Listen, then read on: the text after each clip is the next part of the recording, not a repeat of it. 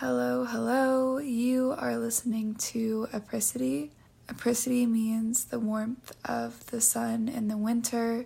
My hope is that this podcast feels like a warm hug on a cold day. My name is Sion. I'm your host. Today I am joined by a special guest, Carolina Salazar, to talk about all things astrology. She is an astrology whiz and she breaks down understanding your entire birth chart, what it means, how to use astrology to deeper understand ourselves. We talk a lot about pulling yourself out of victim mindset and taking accountability, which I think is such a great topic for this time of the year. I find that when the holidays come around, it can be a pretty triggering time. It's always a really good time to do shadow work and accountability is a huge part of shadow work and pulling yourself out of victim mindset Carolina has so much wonderful insight, and I'm so happy she was able to come on as a guest. She is the host of Inner Growth Podcast, a certified holistic health coach, a hormone specialist, and a great go to gal for all things cycle health and body love. I'll link her socials in the show notes. But without further ado, let's get into the episode.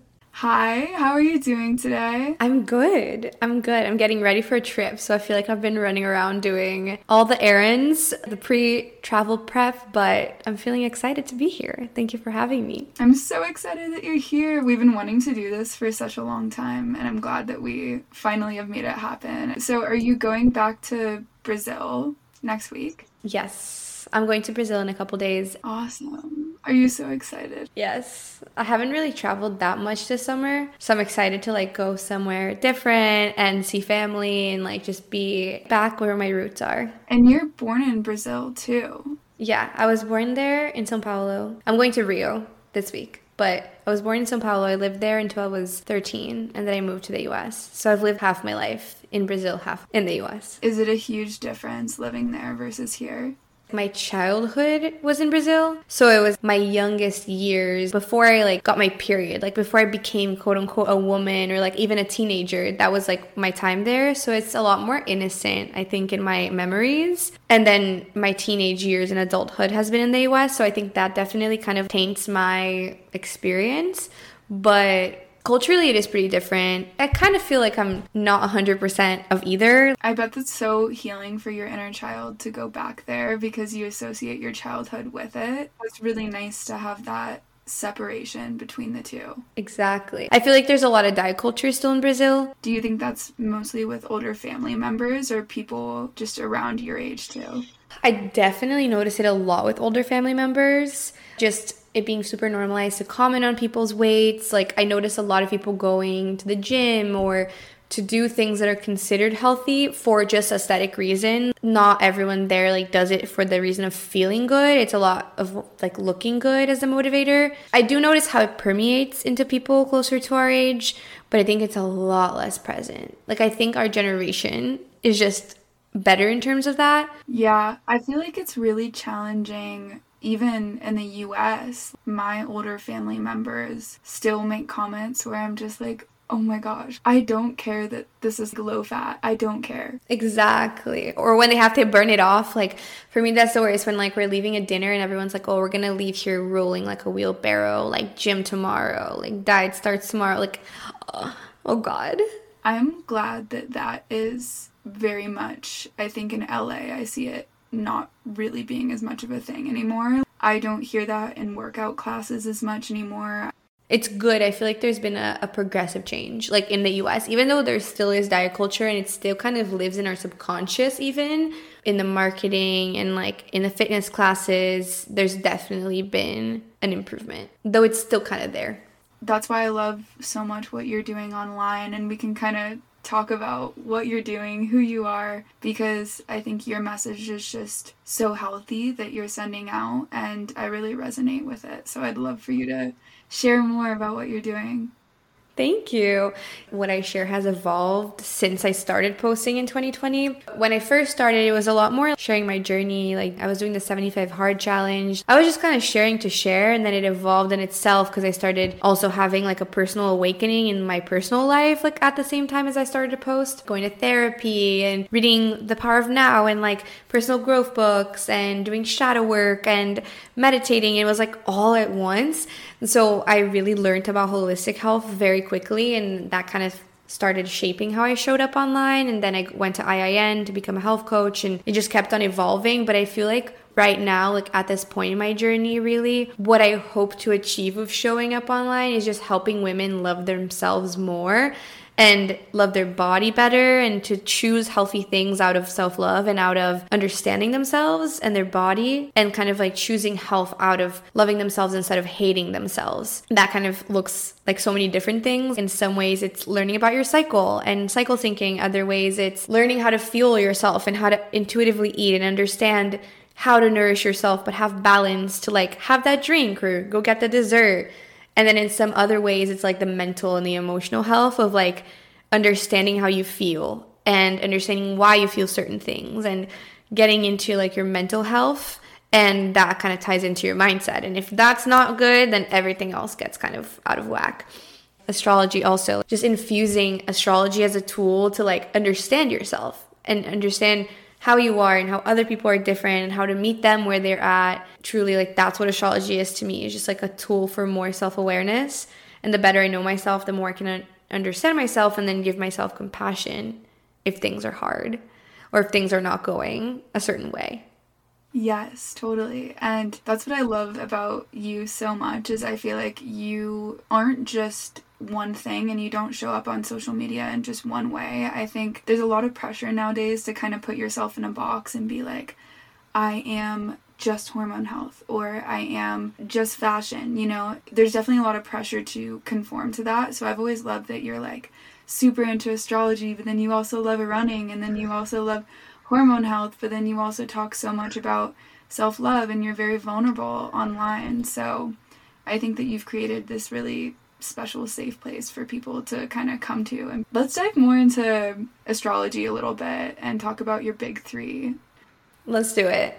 Before we do, I just want to kind of validate what you said though, because I feel like for so long, like this is a struggle I think a lot of content creators have is like trying to fit into a box tying into my astrology, I have a Gemini Venus. It's like I don't want to be put into a box. It's like I want to be a lot of things and I want to accept that about myself. And for so long, I've thought that like I can't be two things at once. And I think the more I've embraced it, the more people have seen it in a good way also and being like oh yeah it's so cool that you like know all about all these different things and how they all tie together in a way and that's holistic health like holistic health it cannot be put into a box because that's the whole thing your health is integrated with everything but my big three we both have Cancer moons, which I love. And then I have a Taurus sun and an Aries rising. I love your big three.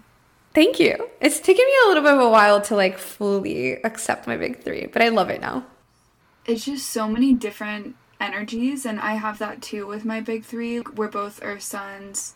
We're both water moons, and then you're a fire rising, I'm an air rising. It can be kind of challenging to work with all of those things, but then also you learn to value what they each bring to the table. Exactly.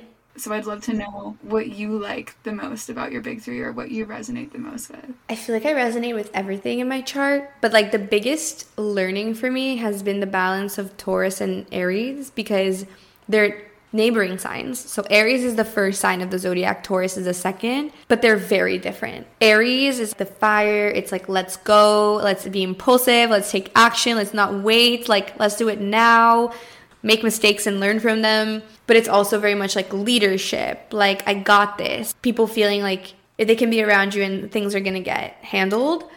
But then Taurus energy is like slow and steady wins the race. It's like being more methodical with things and having more of a long term vision. But also because you're so long term focused, then you can kind of like sink into the moment and like enjoy the journey more because you're not rushing anything. And I feel like I resonate so much with both. And the more that I've leaned into my Taurus, the more I've felt better because every time I've been into my Aries too much and just gone so fast. It's great because I get a lot done, but if I go too fast, my nervous system gets so dysregulated. I'm all over the place.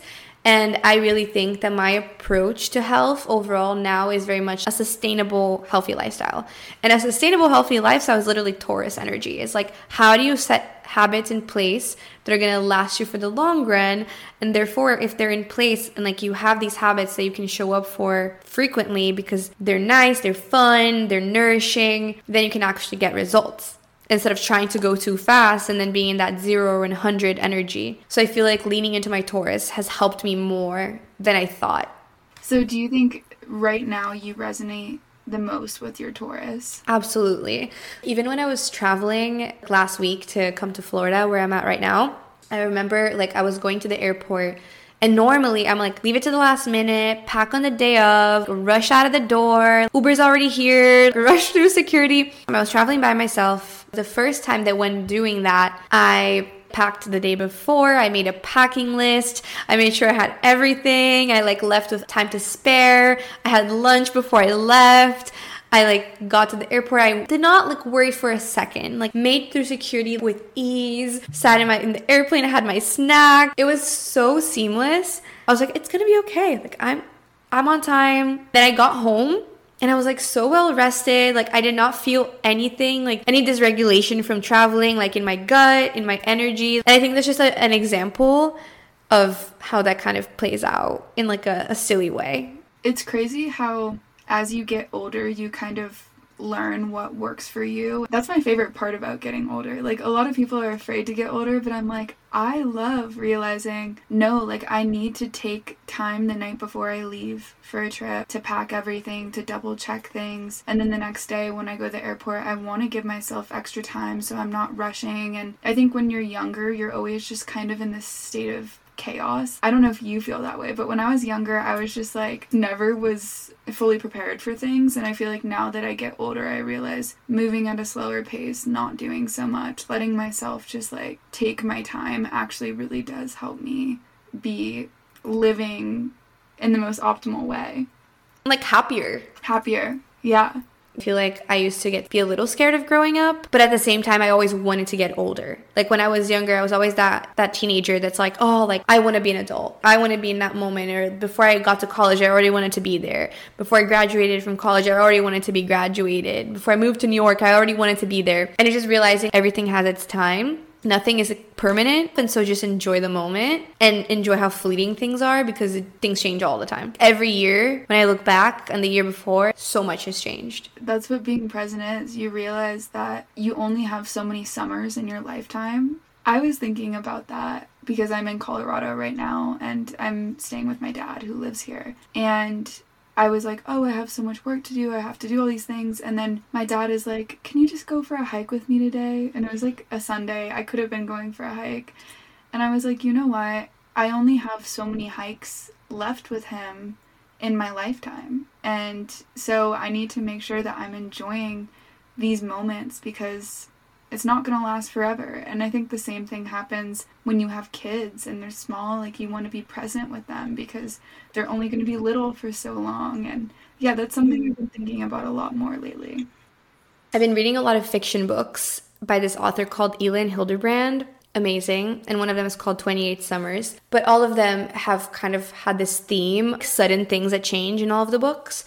And when you read fiction and you read from like the perspective of someone else, especially like a mom, for example, and like you understand the perspective of a parent or a position that you're not in yet, you really learn a lot.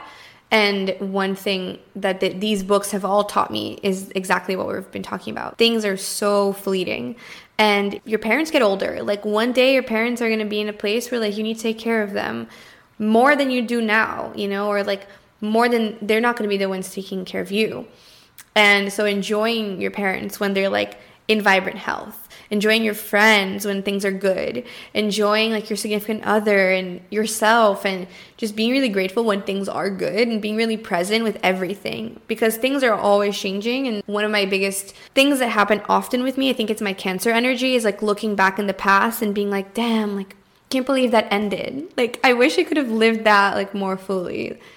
I'd love to dive more into astrology since I've never had anyone on the podcast that really knows about astrology. So I feel like it'd be cool if you could just break down someone's natal chart if they want to get into it. Where do they start? What do they look at? Let's do it. In terms of like what a birth chart is, basically on the day that you were born, at the time that you were born, in the city that you were in, the stars and the constellations and the planets in the sky were in a specific place. And that kind of shapes this map that shows where all of those planets are in each constellation that it's in in the moment that you were born. So what I always say is like think of today. Like how are things feeling today? Is the energy good? Are you feeling a little bit of a heavier energy? Like are you feeling a little more like jumbled in your thought? Planets right now are in a specific sign. And if someone was born today, as they grow and develop, they're going to have to work with this specific energy of this day embodied. Like in their physical reality. And so the big three, which is what we frequently talk about, is the sun, the moon, and the rising, right? So the sun is like how you shine. It's like think of the sun, like it illuminates everything. The star sign, the zodiac sign that your sun is in, is how you shine and like the energy that you emanate and what you illuminate around you the energy that you illuminate. And then the moon, I think in the in the nighttime, you can still see things when you're outside when the moon is shining, but it's like a little more nuanced and there's more shadows. Like every time the moon is out, like everyone's looking up. Oh my gosh, like look how beautiful the moon looks. So it's this side of you that's more nuanced, but that's still lovable, even if it's not perfect, even if it's not calling so much attention. It's more like your emotions and the things that are kind of like underneath the surface that you're not necessarily showing all the time. And then the rising sign is kind of like how you see the world and how the world perceives you. So it's like your ego. It's like the things that you identify as and also your highway that you're driving on. It's kind of like which car are you in? What road are you driving on? Like how are you seeing things? What perspective do you have? And then there's other elements of your chart which are other planets, which are all the planets in the solar system. So Mercury, Venus, Mars, Jupiter, Saturn, Uranus, Neptune and Pluto and they all have their own meanings. So we can dive into that. And then also, your rising sign is what determines the whole structure of your chart. Because if you look at a birth chart, it looks like a pie, and the pie has 12 slices. So the rising sign determines the first slice, which is your first house. And then it goes onwards from there second third house etc and each house has a different meaning so the houses are like the areas of your life the first house is the rising sign so it's like how you perceive the world your body your ego what you identify as. And then the second house is how you value things. Like what is important to you? How do you value yourself? How do you experience the world through the senses? Anything like that and like also money a lot of the times. The third house is how you communicate your environment and like your immediate environment whether it's your neighbors, your siblings, the city that you live in. The fourth house is like your base. It's like your home, your house, your parents, your upbringing, the home that you build. But it's a lot of like childhood, who you are when you're alone at home, like just cozy. Like you're not like trying to be around people, you're just by yourself. Then the fifth house is how you shine and how you love and how you have fun in your life. Think like you're well rested, like you spent some time at home, now you're ready to like go out and like have a hobby and like try different things because you're well rested, you're relaxed. And then the sixth house is how you keep yourself like healthy. So it's like your day to day routines, wellness, your habits, your self care, your job, the things that you do on a daily basis. So that's the first half of the chart. Then when you go on to the next half, it's like opposite every single one of those other houses.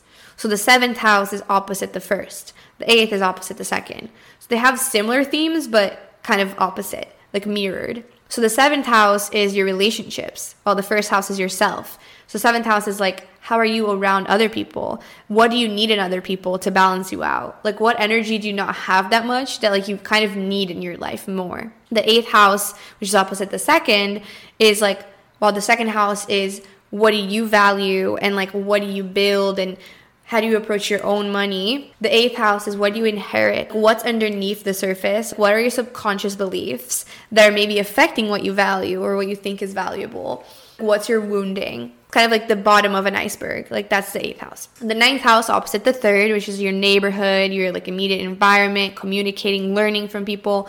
The ninth house is like traveling to faraway lands. It's like going on trips and seeing other cultures and learning from that, but also like going to become an expert in something or like your life philosophy that you're forming as you're learning all these different things. And then the 10th house, which is obviously the fourth, which is your the fourth being your private self, it's your it's your public self. So it's your career, it's what you're building, it's your legacy, it's what you're kind of projecting out into the world when you're not home, when you're in your job, when you're in social media, when you're in a group presentation, whatever. We're almost there. The 11th house, which is opposite the 5th house, is like your friends, while the 5th house is more your fun, your hobbies when you're alone, your romantic partner, having some romance and like fun like that. The 11th is like what are you building in your groups? And when you're around other people, what are you like? And then the 12th house, which is opposite the 6th house, it's your spiritual management. It's like how do you keep yourself healthy in your inner world, sleeping, meditating, that deep self care.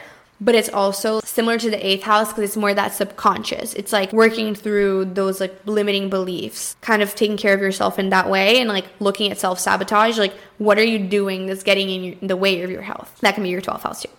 So that's like the areas of your life. And if you don't know your rising sign, you won't know which sign rules each of those houses because the rising sign determines the first house. So, for example, in my chart, I'm an Aries rising. So, my first house is Aries. And then the second house, third house, fourth house just goes in the same order of the zodiac. So, Taurus being my second, Gemini being the third, Cancer being the fourth, etc. But for example, you, you have a Gemini rising. So, Gemini is your first house, and then Cancer is your second house. Well, for me, it's my fourth. And then Leo is your third. So, the area of your life that involves money is ruled by Cancer. Money and physical pleasures and values and what you're building in terms of your own financial reality. Like you're approaching it from an, the energy of Cancer, and I'm approaching it from the energy of Taurus. So, whenever you figure out your rising sign, you can figure out every single one of your houses, which carries a lot of meaning. Astrology is the most analytical of all the spiritual things because there's a method and like kind of like a formula I'm so impressed by all your knowledge. Like this is so I've never had it explained at this depth and you just explained it so clearly. Like I was able to follow along with everything you said and be like, "Okay, yeah, like so for someone who's maybe first wanting to get into astrology, what placements would you recommend they look at in their chart to maybe optimize in their life a little bit or learn more about themselves?"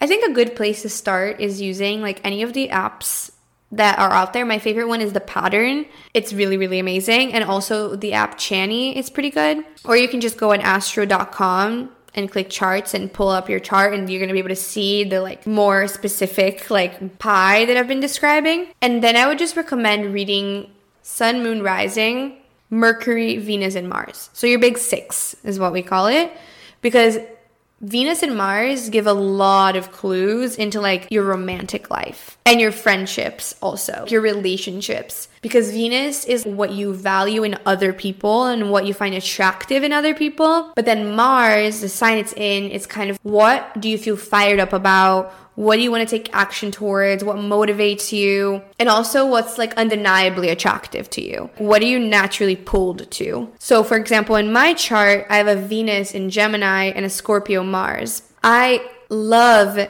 in my relationships, whether it's friends or romantic relationship, when it comes to Venus and Gemini, to like talk really deeply and like learn a lot and be kind of, you know, super curious and want to read a lot of books and have conversations like, oh, what book did you read recently? Oh, I heard this podcast, you know, sending messages and communicating, being very dynamic in that way.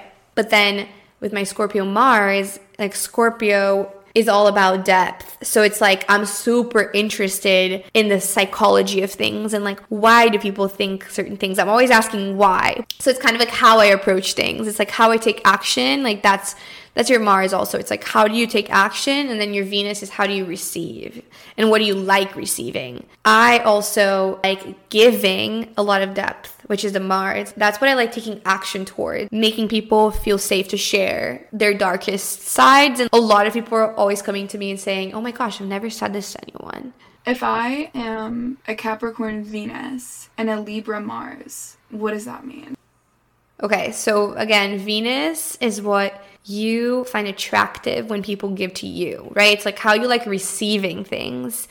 and also just in, in general what is valuable to you what are your values what do you value in other people so it's like general words for venus is values and receiving and attractive so a capricorn venus to me loves when other people give them structure and give them like this sense of we're in it for the long run because capricorn is like the most resilient and long lasting of the sign. It's persistent and it's determined to like get to the top of the mountain and just stay the course. Like it doesn't give up very easily. So I'd imagine you, you are like this, but you also like when other people make you feel like, okay, like we're friends for a lifetime. I got you. Like I'm gonna be here for you in like the tough moments and we're gonna ride it out together. But it's also like valuing overall things like that. So like you also being attracted and attractive to other people because you exude these qualities. So that's kind of like the Venus in in Capricorn. And the Mars is like what you like taking action towards and also like what you like giving to other people and what you feel passionate about. So Mars being in Libra, which is a sign that's the ruler of the seventh house, all about relationships, it's like feeling passionate about meeting people and keeping the peace and like not wanting to take action in a way that's going to cause harm to anyone, like wanting to take action that's going to actually create equilibrium for everyone around you and for yourself. It's like taking action towards balance and then also just feeling passionate about that. Feeling passionate about cultivating relationships, being able to bring different perspectives and like see different points and understand that everyone's different there's not one right answer. And in that cultivating equilibrium as you're taking action. Both of those are so true. In romantic relationships, I really look for someone who is stable and like can be my rock because I feel like I'm a very like airy, like dreamy kind of person. I'm like I need someone. You know how they always talk about the feminine and the masculine, like the masculine is the rocks and then the feminine is the river that flows through. Like I need romantically someone who's the rocks isn't Mercury in retrograde right now? Or it's like about to enter? Today it went retrograde. what does that mean? Any retrograde, what it means to me, things kind of go inwards. It's like less about the external world and more about your internal world. It's kind of like you're backtracking to realign so that you can go forwards better. Imagine you're driving and you're like down this road. Then you realize you pass your stop. And then you have to do a U turn and go down backwards in the street you already drove down to actually realign and like go down the right street. So it's like the same thing. And then you have to look at which planet is retrograde. So when Mercury is retrograde, it's like your thought processes and how you're communicating relating to that sign. This Mercury retrograde is in Virgo. So which house does Virgo rule for you? For you, because you're a Gemini rising, Gemini is your first, Cancer is your second, Leo is your third, and Virgo is your fourth. So it's funny because you're in this phase right now where you're back home with your dad. You're also probably going to go back to LA and you're realigning like your home. That's what Virgo is for you. It's like the the base of your chart. It's like your private life. Realigning like how are you thinking about that? Cuz Mercury rules our communication, our thoughts, how we speak. So it's like realigning how you think about all of those things. Like, how do you feel about how do you feel about your home? How do you feel about your parents? What are you thinking about all those things? But for example, Saturn has been retrograde. It goes retrograde every year for like four months and it has been retrograde since June. And Saturn represents the structures in our life, the future. It represents our money. How do we think about our security and what we're building? I've been having so many conversations with people about where we're going next. We're realigning like with our future goals. Maybe you're realizing that you're changing goals and you want to go in a different direction for the future. What's your future orientation? Saturn retrograde gives you a moment to like realign with that. And then we also have Venus retrograde right now. It's like, how are you realigning how you're approaching your romantic relationships and your close relationships and your relationship with yourself? It's like just a realignment. Like it's just a slowing down. If you have to do like a 360 turn or like change something, kind of have to slow down first to like course correct. You can't just like out of nowhere course correct you need that time to like realize that you need to course correct so that you can make the changes. So that's what any retrograde kind of does. So how do you do that when you're like, oh, I need to slow down and change course? What do what do you recommend for people? Just start having more compassion with yourself if you feel stuck in that area of your life. Like with Mercury retrograde, just like notice if you're having ruminating thoughts or if you feel like you're not communicating properly or you're thinking a lot of things. Journal. Get to understand your thoughts, like understand what's going on in your brain, understand what you're thinking about, and give yourself time to figure it out. Like you don't need an immediate answer. And the best thing I think also is just not trying to fix things immediately. The instinct when we're stuck or when we're feeling in this funk is like, how can I make this go away quickly? Like right now, but you have to realize you have to be stuck in the mud a little bit for you to realize your way out. And probably once the retrograde ends, you're gonna have that clarity a lot better. So I would say journal, observe your thoughts, understand your patterns. Like you have to journal a few times to realize if you're journaling about the same thing over and over. And then you can realize, oh, this is what's bothering me. I've written about it like five times already. And then you can start having that awareness to then maybe think about what you want to do about it. And then I'd say not jump into anything so fast. Just give yourself a little bit of time and maybe wait until the retrograde passed to like completely take that action because you're not going to have as much momentum until the retrograde passes. So, do you have tips for someone who's like, you're journaling the same thing over and over again? This is the thing that's bothering me. How can someone take more accountability in their life to change those things? My life only really changed when I actually became responsible for what I was contributing to my life. And so, the best question to ask yourself is, how am I getting in my own way? Because that's the one thing you can change. The alternative is being in a victim mindset, thinking other people owe you things. My life sucks. There's nothing I can do about it. It just sucks. Or, oh, it's that person's fault. It's that situation's fault. It's the past's fault. These things happen and therefore there's nothing you can do about it and life is just the way it is and it's just gonna be like this forever. Personal responsibility is just being like, I have power and I can change this. And I am responsible for my life. Like, no one's gonna come save me. And the universe can be on your side and is always on your side. But you have to choose to see the good. You have to choose to see what's not good and then start making moves to change it. And once you start, the universe meets you. It's like, okay, like let me amplify this. And that's when you start experiencing more and more growth. But you have to be the first person to get really real with yourself and be that person that's going to give you the tough love and just be like, I love you to yourself. I love me and I know that I'm not showing up as my best self. Like, I know that I'm contributing to this shitty situation that I'm in. And even if I can't change the situation from my boss's standpoint, from my boyfriend's standpoint, from my friend's standpoint, I can change it from mine. And I can just do that by owning the ways I'm showing up that are not so good. Maybe you're someone who's really reactive and you sometimes like speak too fast and you lash out, and then that trickles a miscommunication and an argument and then the other person starts getting mad and the other person starts getting you know activated and then it you're like oh but you're screaming at me but like maybe you're the first one who lost the temper or maybe you're someone who's like really passive aggressive and you never communicate what you want and you always expect people to know what you need and then you feel like you're a victim. Oh, no one ever does anything for me. Like, no one ever understands me. Like, I'm the misunderstood one. But what can you do? You can maybe start being more direct and like actually asking for what you want or expressing when someone crosses your boundaries. If you don't want to experience the results of your passive aggressiveness, then stop being passive aggressive and like actually change something about how you're showing up.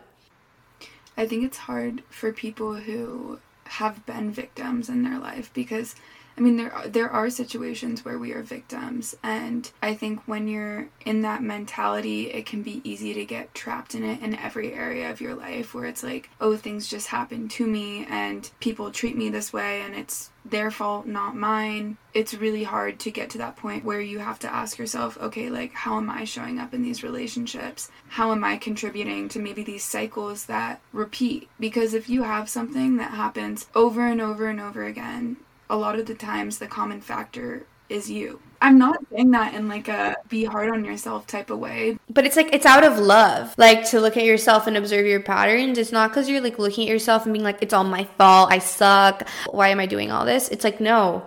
It's actually supposed to be empowering and to be like, oh, wait, if the common denominator is me, that means I can also be the one to change the situation and stop the pattern. Like unlock a different version of yourself.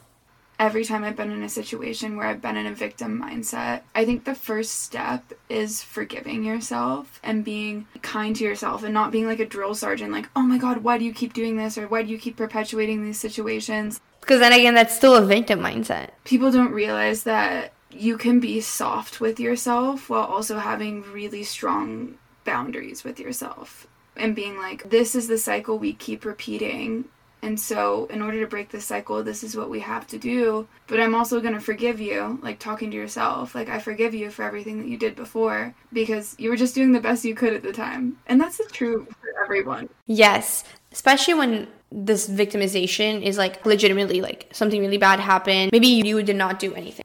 You do the reflecting and you think, like, how did I contribute to the situation? And you're like being completely fully honest with yourself. The best thing you can do is just take a lesson away from it. Maybe about the other person, about who you want in your life, about the situations you want to be in or not. What did you learn? Because you definitely learned one thing at least. What can you do with that lesson to show up better in the future and to choose differently? And I think like I used to be so much in a victim mindset. I used to be so much in this mindset of like, it's their fault.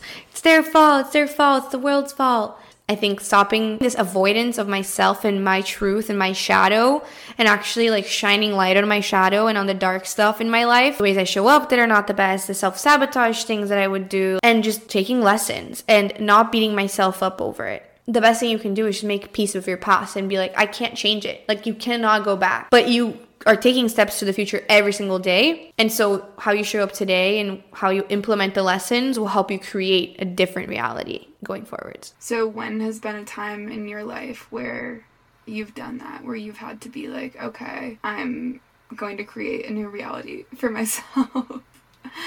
I actually will share something really vulnerable. I haven't really shared this that much on my own social media, but I'm feeling called to share it right now. One thing came up for me in 2022 into this year was my relationship with cannabis. I started smoking a little bit more and it started reminding me a lot of like when I was in college when I used to smoke after the library, after I came back home and overeat and then feel bad about my body and feel guilty and feel shameful and then work out for the wrong reasons. And a few months ago, I just had this like awakening and this realization and just kind of like hard talk with myself where I was like, this is not making me feel good. Every time that it would happen, I would feel out of control and I would feel disconnected from myself and I would feel like I would eat things and like feel guilty the next day and guilt myself and fall down these spirals. And as someone who was trying to make a difference in the space of empowering people in their relationship with their body, like that was getting in the way of my relationship with my body. And it was also causing a lot of anxiety for me and it was causing me to feel a lot more disconnected from people in my life.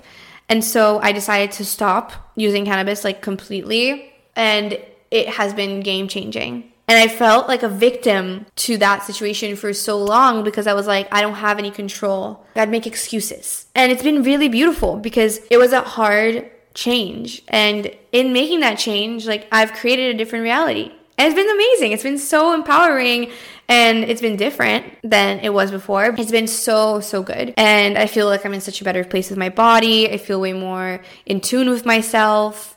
My anxiety and my nervous system are way better. And that's just my personal experience with cannabis. Like, I don't think it's bad at all. And like, I don't think it's like the issue of cannabis. It can be very healing for many people. And it's just been something recent for me, for example, that was kind of like a shadowy thing and I just had to get really real with myself and make the change and make a change that I wanted to make. Yeah. Thank you so much for sharing that. Thank you for sharing that on here because I feel like a lot of people are going to be able to relate to that. And it reminded me of when I used to struggle with binge eating and I would be like, why is this happening? And I just like would repeat the cycle over and over again where I would like restrict like crazy, be so starving. I binge ate because my body was so deprived and I would eat stuff that didn't make me feel good. I would eat like half a jar of nut butter because I was just like so hungry. I realized I am creating this cycle in my life by restricting myself all day long and then being so starving that I'm lying to myself. I'm not a victim here. I'm the one who's creating this cycle that perpetuates over and over again. I think it's really, really hard to get real with yourself, especially when it comes to things that do bring you joy in some way in your life, even if it might be being used in like an unhealthy way what role it's playing in my life. There's a lot of different things we experience and there's a lot of tough situations we experience. Some of those situations are like very tied to someone else, right? Maybe it's in your romantic relationships or relating to your parent or siblings or someone you knew. There's some situations that are tough that are involving other people.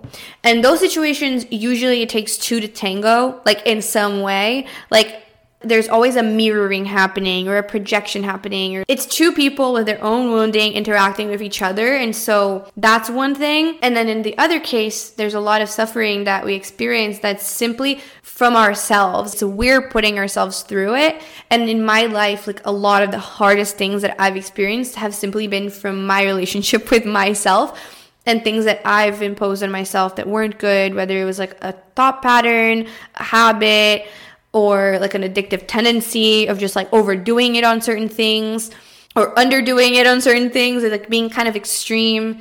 And so it's also about understanding that in your own life and like understanding how there's differences in how you might be in that victim mindset. Like there's different situations in which that comes up. The best way to start to cultivate awareness for maybe where you might be in a victim mindset is asking yourself, where are there cycles in my life that are repeating? And I think it's hard to it's hard in every situation to to always be like I'm not the victim. Because like the easiest route is to fall to like a victim mindset. You're not looking at your shadow. Like you're avoiding the sides of you that you don't want to look at, that you're not proud of. Some parts of us aren't the most pretty. And we don't want to put them on blast. And so it's about looking at those parts of yourself. Like in the situation, for example, like, oh, this person keeps lashing out at me. When they lash out, are you setting a boundary? Are you expressing that that's not acceptable? Are you leaving the room? Like, are you doing something about it? Or are you just letting it happen every single time? Even though it's the other person literally being aggressive or like lashing out or getting angry, maybe the way you're acting or responding to that situation is signaling to that person, like, this is acceptable sometimes it's really hard to remove people in your life that are like that or that refuse to change after you've communicated things after you've you know done everything you can to try to fix what's going on. And that really is self-love when you walk away or when you like say okay this relationship is no longer healthy for me. It is hard because sometimes it takes a lot of mental strength and resilience to walk out of those situations yeah, I actually recently read a book called 13 Things Mentally Strong People Don't Do. It's a very good book. It's like pretty easy to read. I was just reading like a chapter at breakfast each day. So definitely recommend it to everyone listening, but I feel like in kind of the sense of like self-love as a concept, I personally think that yes, you know, showing love to yourself can be treating yourself to things or buying that shoe or getting your hair done, whatever. Like it probably will make you feel good about yourself in some way to do things like that. But the hardest things you can do are usually the most self loving things. Whether it's setting a boundary or like going on a solo date with yourself and like sitting in public by yourself to read a book or to have a meal or expressing how you feel, like being honest with someone else or with yourself, or journaling, or meditating, or taking time to cook for yourself, or doing a hard workout. To me, those are the most self loving things. But usually they're not necessarily easy. But the more you do hard things, the more you realize how capable you are, and you develop this inner strength and you grow. I think that's the most beautiful part of life. Totally. It's resilience. So I started seeing a new endocrinologist, and we can jump into talking about hormones after this, but she said to me, she's very holistic in her practice, and she was like, okay, well, are you waking up every single day at the same time? Because you know your body runs on a clock. And I was like, honestly, no, I don't wake up every day at the same time. And she was like, okay, well, you need to set a time every single day that you want to get up and I was like telling her I work till like nine o'clock at night sometimes, and she was like, that is not good for your hormones. Like, she kind of just looks at everything in your life. And she was like, this is what I want you to do. I want you to go outside for 20 minutes first thing in the morning, get your sunlight, and then I want you to go do your workout. I want you to be in a pattern and then I want you to do cold water immersion. And when she said the cold water immersion part, I was just like, oh, every morning? Like every morning you want me to be in cold water. And she was like, you live in Colorado. You don't have an excuse. Like you live near a river. And I was like, yeah, I know, but I don't I don't want to do that. But she was like, okay, well, you're struggling with fatigue. So why don't we do something that's going to help that holistically? And it's only going to take 10 minutes of your day to do it cuz I'm only in the water for like a minute, 2 minutes. And I this morning was my first morning of doing it. My first morning getting up at that time, going and doing it. And the whole time, I was just fighting myself so hard. I was like, I don't want to do this this morning. It's cold this morning. And I did it because I was like, okay, I need to like hold myself accountable here. I will feel better if I do it. And it totally just like reset my body. And I've had so much energy all day today. It's evening right now and I feel great. And I didn't need like a bunch of caffeine to function. So I think that sometimes like knowing that things are just gonna suck when you're doing it and then after you're gonna feel good is is one of the hardest parts of really developing that self-love especially when you're trying anything new the beginning always is gonna kind of suck especially when it's a hard thing that you're implementing that is good for your health or is good for your mental health like or for your hormone. for example if someone hasn't been working out regularly and then you start working out again it sucks in the beginning. Like you feel weak, you feel like your body's failing you, you're like super sore the next day. But if you don't keep it up, you're always going to be on day 1 and then you're never going to see the good results out of it. It's going to be hard when you're getting outside of your comfort zone. But if it's out of self love and you're approaching it out of like, I'm doing this for me, the more you do it, the more confident you become in yourself and the more resilient, which has been a big theme, I think. Whenever I have guests on, I always ask them to post on their story to have their followers ask them questions. And so Carolina is going to read and answer some of those. Okay, let's do it. Do you want to answer them too? I feel like it'd be cool if we both answer them. Okay, first question is What animal do you identify most with? I would say for me, I'm a mix of a butterfly and a lion. Butterfly, because I feel like I'm always talking about transformation and the process of evolving and shedding old skin. So I resonate a lot with that. And then also a lion because in my astrology, my North Node is in Leo. I feel like I'm constantly trying to tap into more of this energy of like being able to shine and take up space and lead and lead from a place of like being the example as opposed to like telling people what to do. And I feel like that's what the Leo represents is like taking risks and being bold and shining bright. I love that. I also have a North Node, Leo. That's a really great placement because it's like, oh, you're here in this lifetime to learn to shine and be heard. What animal do I resonate the most with? I think it's a fox because I have a very introverted side to me. For the most part, actually, a pretty introverted person, even though I put myself out online so much.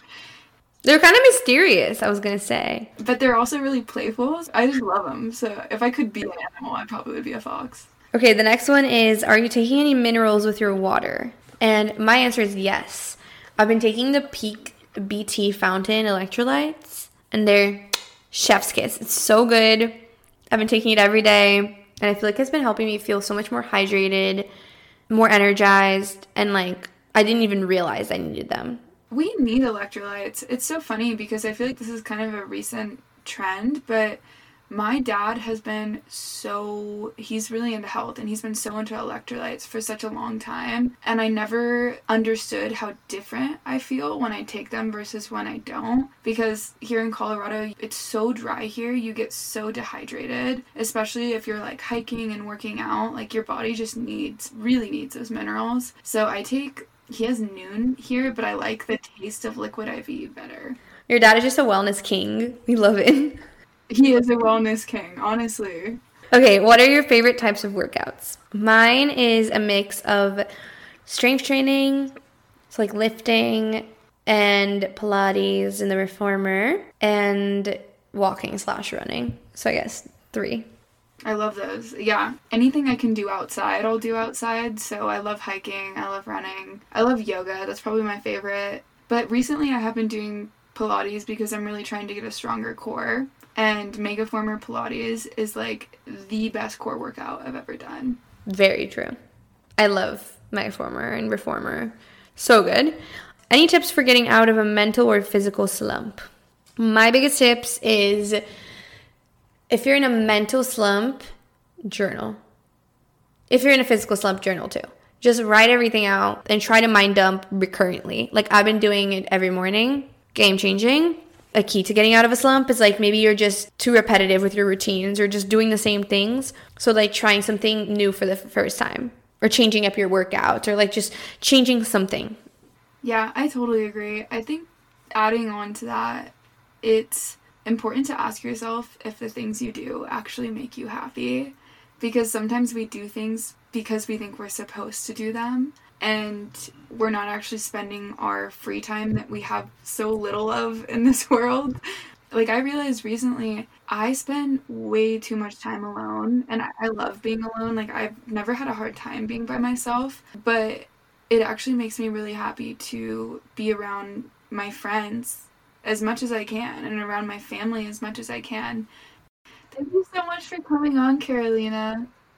Oh, thank you for having me. This was so lovely and I just had so much fun. Yeah, such a good conversation. Thank you guys so much for listening. Love your friend Sion and Carolina.